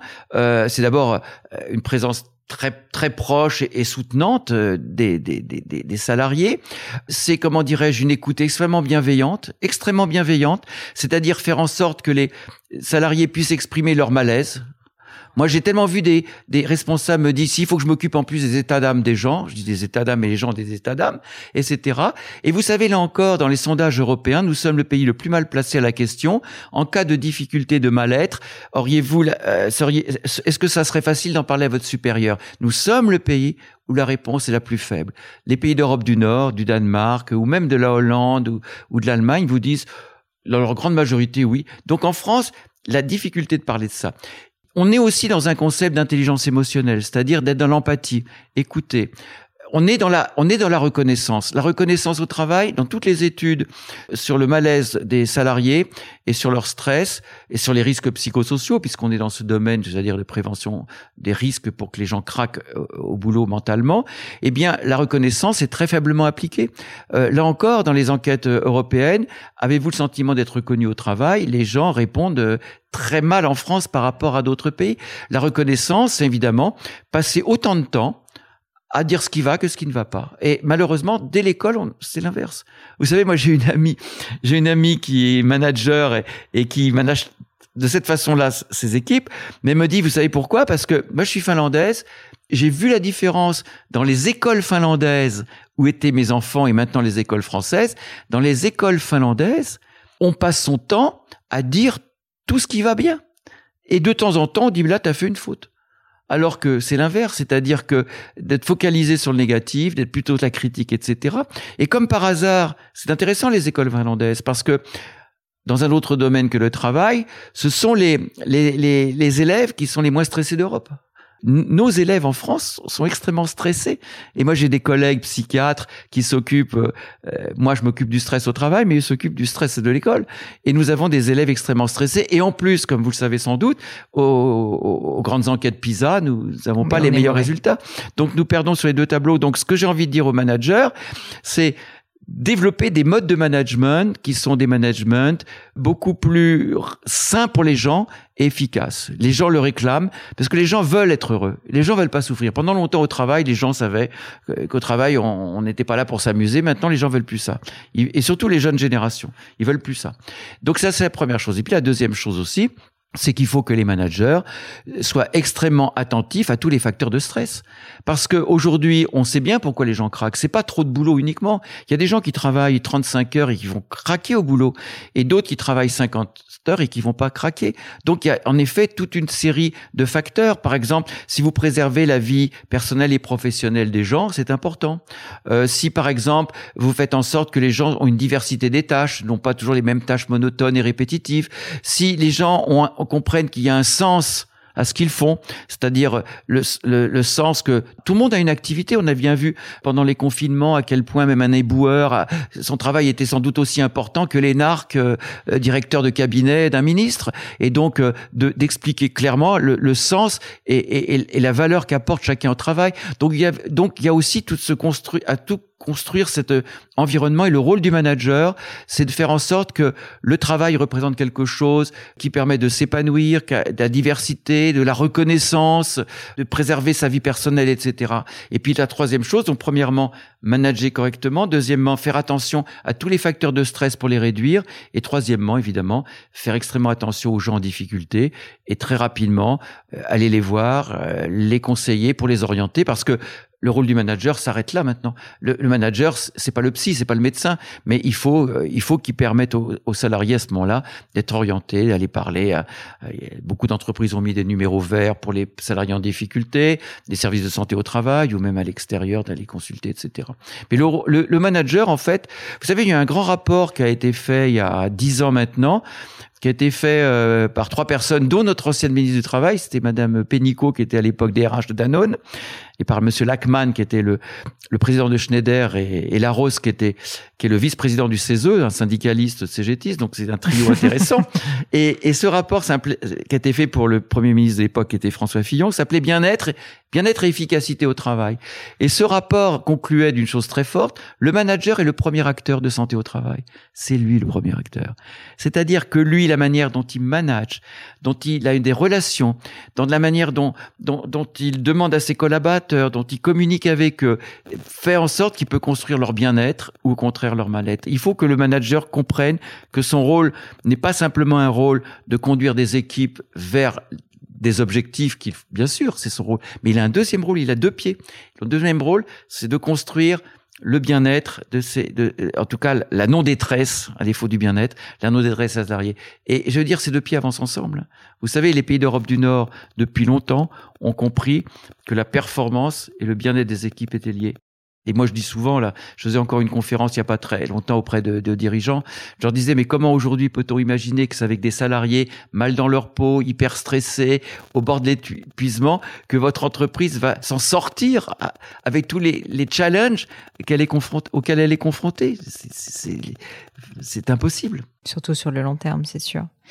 Patrick, c'est passionnant. Je, j'ai en réalité encore plein, plein de questions pour vous. J'aimerais euh, peut-être enchaîner sur euh, les questions que j'aime beaucoup poser euh, à la fin de l'épisode, qui sont des questions un peu personnelles, je vous l'avoue. le crible du gratin. Il y en a une que j'aime bien, c'est est-ce que vous avez vécu un grand échec, un échec dont vous pourriez me parler, et surtout les enseignements que vous en avez tirés, s'il y a quelque chose qui vous a marqué? Vous savez, les médecins, et peut-être aussi les psychiatres encore plus, parce que moi, j'ai souvent été jaloux de mes confrères cardiologues parce que la cardiologie fait tellement des miracles aujourd'hui et d'autres disciplines. Mais enfin, je, je m'aperçois avec, par exemple, l'infectiologie qu'il n'y a pas que des miracles partout. Mais tous les médecins été confrontés à des échecs et à des, remises en question. Moi, moi, ce qui m'a peut-être le plus marqué, et, puisque je m'en souviens encore, et ça alimente encore ma réflexion au quotidien, c'est un jeune, euh, un jeune garçon, euh, enfin un jeune étudiant, une vingtaine d'années. Il y a fort longtemps, j'ai commencé juste ma psychiatrie, c'est début des années 80, et il avait des idées assez triste, euh, un peu suicidaire. Il avait une rupture amoureuse, en plus, euh, il était mal dans sa peau. Euh, il avait un physique un peu ingrat. Et ses parents l'avaient accompagné, que je les avais vus séparément, bien sûr. Et, ses parents m'ont dit, mais il faut, il faut le garder, il faut l'enfermer. Enfin, il faut le garder parce qu'il va faire une bêtise. Je discute avec lui. Et il me dit non, je veux absolument pas. Je vois que c'était de l'horreur pour lui l'idée d'être d'être hospitalisé sous contrainte parce que c'était comme ça. Et j'ai pris la décision en effet de de pas de le laisser repartir. Il m'a dit mais non, je ferai pas de bêtises. Et malheureusement, il en a fait une. Et ça m'a profondément bouleversé parce que c'était un moment même où je me suis dit mais ça va être ça ma carrière euh, en permanence, c'est-à-dire de prendre un risque pour respecter une liberté de quelqu'un, de ne pas accroître à sa détresse une autre détresse qui est celle de, le retenir hospitalisé, ou le choix de prendre le risque, etc. J'ai dépassé un petit peu ça. En... Ça m'a appris deux choses. La première chose, c'est qu'on n'est pas infaillible, c'est qu'on n'est pas Dieu le Père, et que malheureusement les médecins, s'ils prennent pas un peu de recul par rapport à tout ça. Et la deuxième chose, euh, c'est peut-être un peu dur à dire, mais que la liberté des gens est importante et que évidemment si j'avais perçu que le risque était là, j'aurais pas fait comme ça. Mais finalement, je me dis, je me dis la liberté c'est important. Voilà que, que que respecter ça. Mais je peux vous assurer que tout au long de ma carrière, cette espèce d'échec, parce qu'évidemment, je me dis parfois que j'aurais peut-être pu éviter, peut-être, j'en suis pas sûr, et c'est vraiment traumatisant. Et je peux vous dire qu'une expérience comme ça, surtout quand vous l'avez étant un jeune psychiatre, euh, ça remet en question même euh, le choix que vous avez fait. Hein. Je vous savez, vous dire est-ce que est-ce que je suis prêt à affronter ce genre de situation? Voilà, c'est très compliqué. Enfin voilà, donc euh. Alors je sais pas si si ce genre de situation vous grandit, améliore votre pratique, etc. Mais en tout cas, ça vous ça vous pousse à, à vous poser des questions qui dépasse ce qu'il y a dans les manuels de psychiatrie, la science médicale, le traitement des dépressions. Euh, ça interpelle au plus profond de vous-même, euh, voilà, parce que finalement, euh, la psychiatrie, comme toute discipline médicale et comme toute comme toute relation à l'autre, c'est quand même deux êtres humains qui qui, échangent et, et qui qui s'influencent l'un l'autre. Merci Patrick pour ce partage. C'était, je dois dire, très touchant et je vous remercie d'avoir accepté de le partager. Une autre question que je voulais vous poser, c'est s'il y avait quelque chose qui était à refaire dans votre vie, dans votre carrière, qu'est-ce que vous referiez aujourd'hui différemment? Les questions ne sont pas faciles. oui, c'est un peu moi qui suis de l'autre côté. c'est pas le genre de question que je me poserais maintenant. Je sais pas. J'ai peut-être. Je, je, suis un psychiatre, mais en même temps, je suis. J'aime bien avancer. Je suis assez actif dans ma vie, dans tout ce que j'ai fait. Et c'est peut-être pour ça que la psychanalyse, je l'ai un peu abandonnée parce que l'œil dans le rétroviseur. Je sais que quand on conduit une voiture, il faut avoir l'œil dans le rétroviseur, mais je trouve qu'il vaut mieux avoir l'œil quand même devant que, et donc j'en suis pas encore, j'en suis pas encore là. Je, je, c'est peut-être un peu prétentieux, mais non, je suis assez, c'est un peu prétentieux, mais je suis assez content d'avoir d'avoir déchiffré un, un champ qui était pas très abordé. Euh, c'est le champ du travail. Je pense que ce que je regrette au, beaucoup aujourd'hui, alors c'est pas des regrets personnels, c'est des regrets politiques et autres, mais c'est que la question du travail euh, est une question importante aujourd'hui, mais qu'elle est abordée uniquement euh, par le problème de l'emploi, c'est-à-dire en avoir ou pas. Et que les pouvoirs publics, à mon avis, font une grave erreur, à savoir que finalement, ne pas se poser la question de ce qu'ont un travail, et qui peuvent en souffrir quand même. Voilà. Et pas simplement par peur de le perdre, parce que ce qui est quand même intéressant aujourd'hui, enfin intéressant, ce qui est à noter aujourd'hui, c'est que le problème de gens qui souffrent au travail est de plus en plus important. Les, chiffres le montrent, Santé publique France, les études européennes. Il n'y a pas qu'en France, mais la France surtout. Ça touche aussi des gens qui n'ont pas de menace sur l'emploi. Par exemple, les gens dans le secteur public, euh, les employés de la Poste, ils n'ont pas à craindre pour leur emploi. Euh, alors il y a plein d'entreprises où évidemment, avec la crise, ils peuvent très bien perdre leur emploi.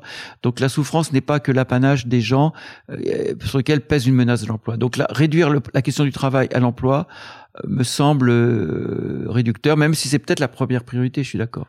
Mais je, je, trouve que c'est ça. Donc mon regret, c'est plutôt ça.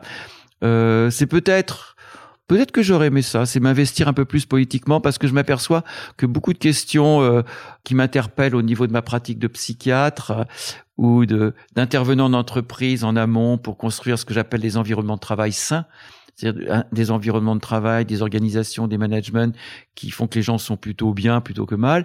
Euh, je me suis dit que euh, que peut-être euh, c'était plus au niveau de au niveau politique. Bon, mais est-ce que les politiques, est-ce que les, est-ce que, est-ce que les politiques ont, est-ce que les politiques ont autant d'influence que ça? J'en suis pas sûr non plus. Ouais, et puis il faut avoir envie d'autre chose. Comme vous disiez, ça peut venir aussi mais des managers. Quelque chose, non, c'est peut-être quelque chose que je regrette, non pas euh, en, les politiques vous le disent quand ils sont un peu sincères. euh, quand ils sont un peu sincères, ils vous disent que qu'ils que, que, que, ont la possibilité, parfois très réduite, de faire passer des idées. Et je pense que la problématique, est la, celle sur laquelle je travaille, est une problématique pas simplement de l'humain, mais aussi de politique. C'est quelque chose que je regrette. Et vous savez, peut-être aussi parce que on est un pays particulier, la France, un pays qui a une histoire, une grandeur. On va fêter le bicentenaire Napoléon, donc euh, la France et tout ça. Et moi, je vois, je vois des, pays plus petits. Euh, je connais assez bien le Danemark, qui est un pays intéressant, et un petit pays. Et ces gens-là, qu'est-ce qu'ils vous disent? Ils vous disent, bon, un petit pays. Euh, est-ce que c'est nous qui allons éclairer le monde Même s'ils ont été des grands pays, hein, les Vikings ont dominé quand même à une certaine époque l'Europe, mais bon, aujourd'hui leur rôle est quand même un... Et il me disait finalement le rôle, quel rôle d'un gouvernement comme le gouvernement danois vis-à-vis de son peuple Et il disait tout simplement, bah, c'est peut-être rendre les gens heureux. Euh, j'ai jamais entendu un, ministre dire, dire c'est, le PIB, la croissance, la grandeur, la, la grandeur, le message, l'universalité, les droits de l'homme, en sachant bien que c'est du discours souvent d'ailleurs. Mais je veux dire, moi j'ai jamais entendu un homme politique dire ma mission, c'est de faire que mon peuple soit heureux. Enfin, je veux dire, parce que peut-être que ça fait un peu bisounours, ça fait un peu un peu débile, un peu bébête, mais moi je me serais battu pour ces idées. Je serais battu pour ces idées, en disant après tout euh, que les gens soient heureux. Et on sait bien que le, que le bonheur, euh, le bonheur des gens, évidemment, faut un minimum pour vivre. Mais il y a tellement de gens qui, euh, vous savez, il y a une chose qui m'a toujours frappé quand j'allais des fois, j'avais des réunions très tôt à la défense avec des grandes entreprises, etc. Et je, je, je sortais du, du, du, métro. Moi, j'habite le centre, donc la ligne 1 me débarque tout de suite euh, à la défense là. Et, et des 7 heures. Des fois, j'avais des réunions à 7h30. Il y a des entreprises qui commencent très tôt, hein, l'industrie. Hein. Euh, et 7h30, 8h. Et et je voyais, je voyais, c'était très frappant. Je voyais les, les femmes de ménage qui sortaient, euh, souvent des, des martiniquaises, des blagues comme ça, en rigolant, chahutaient, comme ça, rentraient chez elles. Et puis je voyais des cadres sup qui avaient sans doute un revenu extraordinaire qui arrivait à la tête comme ça. Et je disais, c'est quand même étonnant. Il y en a, il y a une population qui rigole, qui a l'air heureuse, et une population qui a l'air mal dans sa peau. Et je me disais quand même, euh, il y a quand même des réflexions euh, sociologiques et culturelles à, construire. Et, vous savez, cette notion de bonheur, euh, de, je ne dis pas de bonheur, mais c'est une réflexion même, comme vous le savez sans doute, de de grands organismes comme l'OCDE, le bonheur des nations, le rapport le rapport Stilgist, et malheureusement j'ai le sentiment que qu'aujourd'hui euh, c'est pas la priorité. Alors peut-être que la crise, les maladies font que l'humain, euh, quoi qu'il en coûte, euh, reprend des fois le pas de l'économie. Mais je pense que y a, c'est mon regret, voilà, c'est mon regret d'avoir pu avoir plus de discours politiques, m'investir là-dedans et avec d'autres. Hein, je suis pas le seul qui a pensé ça. Encore une question pour vous, Patrick. Une maxime, des mots de sagesse qui vous marquent et que vous pourriez partager avec nous. Ouais, euh, oui, il y, en a, beaucoup. Euh, tout à l'heure, euh, il y a quelqu'un que j'aime bien parce que d'abord, il, il l'ancien des Lumières et c'est vrai que pour moi, je suis un scientifique. Mon orientation en psychiatrie fait que j'ai délaissé la psychiatrie plus littéraire, philosophique pour psychiatrie scientifique.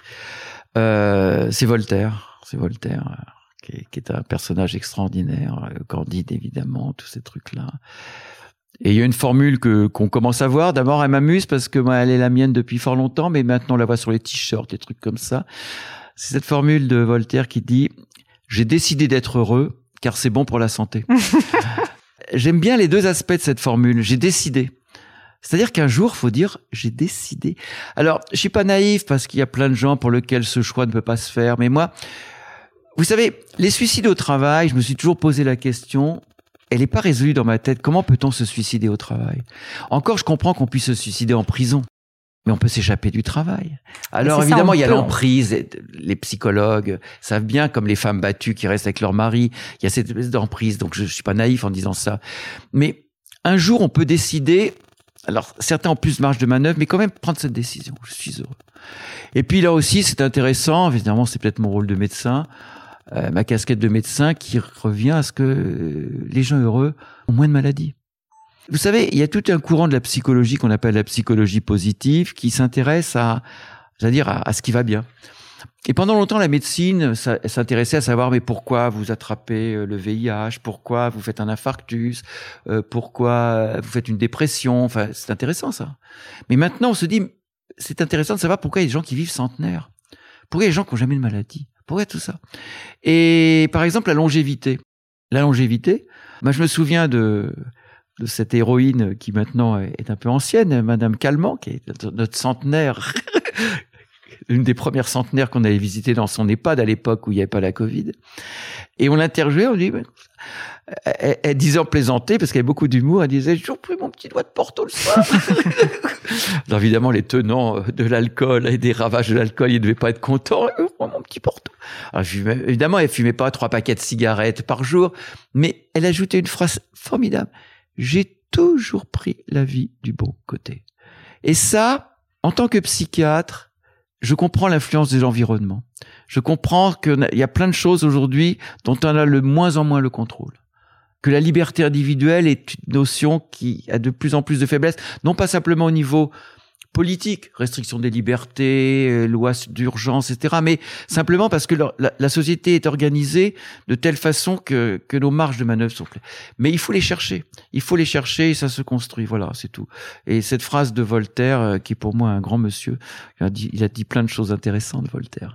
Et je pense que le siècle des Lumières doit importer. Moi, une des choses, enfin, les Lumières pour moi m'éclaire encore beaucoup euh, dans une époque où où l'obscurantisme revient, c'est-à-dire que les opinions euh, étayées sur pas grand-chose, euh, vous savez, quand on lit aux États-Unis, c'est encore pire que qu'il y a combien, je sais pas, il y a y a combien de gens qui pensent que la Terre est plate, il y a combien de gens qui pensent ça, c'est-à-dire et les Lumières ont quand même été une révolution euh, et c'est la France qui a porté cette réflexion d'une approche, j'allais dire rationnelle de l'univers et de l'homme. Voilà. Discernement, mais pas de cynisme. Discernement, mais pas de cynisme. Mais Voltaire a dit plein de choses euh, formidables. Il disait aussi, je ne connais pas par cœur, il disait, euh, Comment peut-on souscrire aussi facilement à, à, des, à, des, opinions aussi difficilement au fait, enfin, de plein de trucs là fait. Enfin, faut dire, mais il n'y a pas que Voltaire. Hein. Il y, a, y, a, tout Diderot, enfin toute l'équipe, euh, Alembert, enfin, enfin tout, tout, toute l'équipe des, Lumières. Et, je pense que ça doit inspirer euh, beaucoup. Enfin, on, m'accuse beaucoup de scientiste parce que même s'il y a beaucoup de débats sur la science qui a des limites. Euh, comme disait Churchill, vous avez de la démocratie, à savoir, c'est à défaut d'autre chose. Euh, je pense que la science, c'est la pire des choses à défaut de toute autre chose. C'est encore ça sur ce qu'il faut s'appuyer. Ma dernière question, Patrick, c'est est-ce qu'il y a un livre qui, pareil, vous a particulièrement marqué, qui peut-être a fait, euh, voilà, changer des opinions en vous? Alors c'est assez intéressant parce que c'est un livre que j'avais lu, euh, je suppose comme plein de gens étant jeunes, qui avait beaucoup marqué, et puis que j'ai relu à la fin de l'année 2019, parce que j'avais lu comme ça dans la presse qu'il y avait une nouvelle traduction euh, française de grande qualité. C'est La montagne magique de Thomas Mann. Et la première, la première traduction de la, la langue allemande, parce que Thomas Mann est un grand écrivain allemand, sans doute un des plus importants du XXe siècle, et la montagne magique, j'ai commencé à la lire euh, en octobre, euh, à la relire dans sa nouvelle version, puisque une nouvelle traduction de très grande qualité. Enfin, toute la presse encensait cette nouvelle traduction. L'ancienne était assez médiocre, je m'en souviens plus, mais enfin. Et je commence à la lire. Ça relate l'histoire euh, d'un jeune Allemand, euh, Hans euh, Castorp, qui, qui visite son, son, son, cousin dans un sanatorium à Davos. Et il entre dans un univers de gens touchés par un virus, enfin pas un virus, un microbe, parce que c'est, une bactérie, c'est, la tuberculose, un sanatorium. Et il entre dans un univers de maladie, de torpeur, de silence, de contemplation de, d'un truc au ralenti et c'est intéressant parce que j'ai commencé à lire ça, et par petits bouts, c'est un vrai pavé, puis je dis pas que ça. Et j'ai prolongé ma lecture euh, pendant, pendant le premier confinement. Et j'ai vu beaucoup de, de, similitudes avec cette espèce de relation au temps qui s'arrête, à la maladie qui rôde. Euh, évidemment, c'est pas la même. C'est la tuberculose qui était vraiment qui faisait des ravages à l'époque, la phtisie comme on disait. Et, et, ce livre m'a passionné parce que c'est une relation avec la maladie quand on est médecin. C'est une relation avec euh, la fascination, ce qui est un peu inquiétant, la fascination de la mort, de la vie. Et c'est écrit avec beaucoup de d'humour des fois, beaucoup. C'est une force de littérature. Et puis il y a des personnages qui s'affrontent. C'est vraiment un personnage qui représente les lumières, la connaissance, la raison, et puis un autre qui est plus dans les choses plus irrationnelles, le, vécu, le sensation. Et j'ai relu avec euh, plus grand plaisir cet ouvrage qui est, pour moi, enfin, qui m'a le plus interpellé. Voilà, peut-être en tant que médecin et en tant que de relation dans une période et j'ai trouvé que vraiment euh, ce qui est décrit, c'est ce que ce que ce que beaucoup beaucoup de Français ont connu pendant le confinement, c'est-à-dire cette espèce de, de peur de, de ce qu'il y a, puis en même temps de ralentissement, de torpeur, voilà, La montagne magique de, La montagne Thomas magique Mann. de Thomas Mann. Ça sera mis dans les ouvrage. notes. Très bel ouvrage. Patrick, je vous remercie mille fois pour tout ce que vous avez pu euh, nous partager, enfin partager avec nous. Si jamais on veut continuer la discussion, si jamais on veut vous suivre euh, sur euh, les réseaux sociaux, euh, éventuellement pouvoir vous contacter dans le cadre de conférences, etc., parce que j'ai beaucoup d'auditeurs du gratin qui travaillent dans des grands groupes et qui seraient peut-être intéressés, où est-ce qu'on peut le faire? Bah, je suis sur LinkedIn, mais j'ai pas d'autres réseaux sociaux. Très bien. Bah, je mettrai le lien dans ce cas vers votre LinkedIn. D'accord. Et puis je vous remercie mille fois pour votre temps. D'accord. Mais oui, oui, bien sûr, ça me fait plaisir d'avoir. Je trouve que les réseaux sociaux euh, sont une chose formidable en ce moment, je trouve. Enfin, personnellement, enfin, on, en- on le critique beaucoup, mais je trouve que dans une société où les relations humaines sont un peu détériorées, elles peuvent reconstruire. Mais attention, elles peuvent le reconstruire mal. Mais pourquoi pas? LinkedIn, ouais. En tout cas, pas dans l'excès. Vous savez, il y a un adage médical, euh, comme pour le- ce qui s'applique à LinkedIn, qui s'applique au stress, qui s'applique à tout. C'est la dose qui fait le poison. Et les médecins connaissent par cœur cet adage. C'est la dose qui fait le poison. Comme tout. Bien, messieurs, dames, comme pour pas tout. le poison n'est pas dans la substance elle-même, c'est la dose qui fait le poison. Et ça, Contact- je crois que c'est Hippocrate qui le disait. Voilà aussi, j'aurais pu citer Hippocrate. Bon, enfin, ça fait un peu vieillot.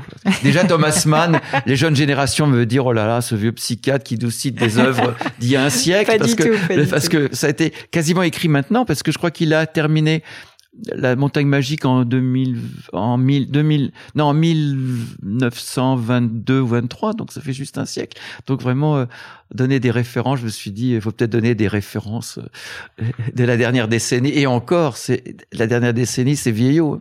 C'est parfait. C'est absolument parfait. Et en plus de circonstances. Oui, j'ai trouvé que c'est, le hasard a fait en effet que j'ai commencé à lire la montagne magique, à relire la montagne magique, j'avais complètement oublié. À un moment, on parlait pas de ça, et d'un seul coup, euh, je, je me disais, mais c'est un livre d'actualité. en tout cas. Merci, Patrick. Merci. Et voilà, fini pour aujourd'hui. J'espère que l'épisode vous a plu. Merci d'avoir passé tout ce temps avec moi. Et quelques petites choses avant de vous quitter. D'abord, si vous cherchez les notes de l'épisode avec toutes les références, bah, c'est simple, allez directement sur le blog du podcast. Donc c'est www.le-du6gratin.fr. Vous trouverez normalement toutes les infos dessus. Aussi, si vous souhaitez me contacter pour me poser d'autres questions, que je mettrai d'ailleurs peut-être un jour sur le podcast, ou me proposer de nouveaux invités, ou juste me faire un feedback, me proposer un livre, peu importe à la rigueur, et bien surtout, n'hésitez pas à le faire. J'aime bien répondre. D'être assez active sur les réseaux sociaux et en particulier sur LinkedIn et sur Instagram, qui sont mes deux réseaux sociaux de prédilection. Donc, sous le pseudo Pauline Legno, tout attaché. C'est très simple. Dernière chose, un truc qui compte énormément pour moi, et je sais que c'est pénible à faire, mais vraiment ça compte, c'est si vous me laissez une note 5 étoiles ou que vous parlez du podcast autour de vous ou que vous mettez un avis. Et la note 5 étoiles, c'est en particulier sur Apple Podcast, sur iTunes. Pourquoi? Bah, Parce que c'est là qu'il y a le plus d'écoute et avoir des notes en fait permet de donner plus de visibilité au podcast. Donc vraiment, vraiment n'hésitez pas. Et si on est si nombreux à écouter le gratin, euh, à faire partie de cette communauté, bah, c'est grâce à vous et justement à toutes ces personnes. C'est plus de 3000, 4000 personnes qui ont à chaque fois pris le temps de mettre des notes. Donc ça m'aide beaucoup et merci à eux. Comme à chaque fois, vraiment un grand, grand merci de m'avoir écouté jusqu'ici. J'espère que l'épisode vous a plu et je vous dis à très bientôt.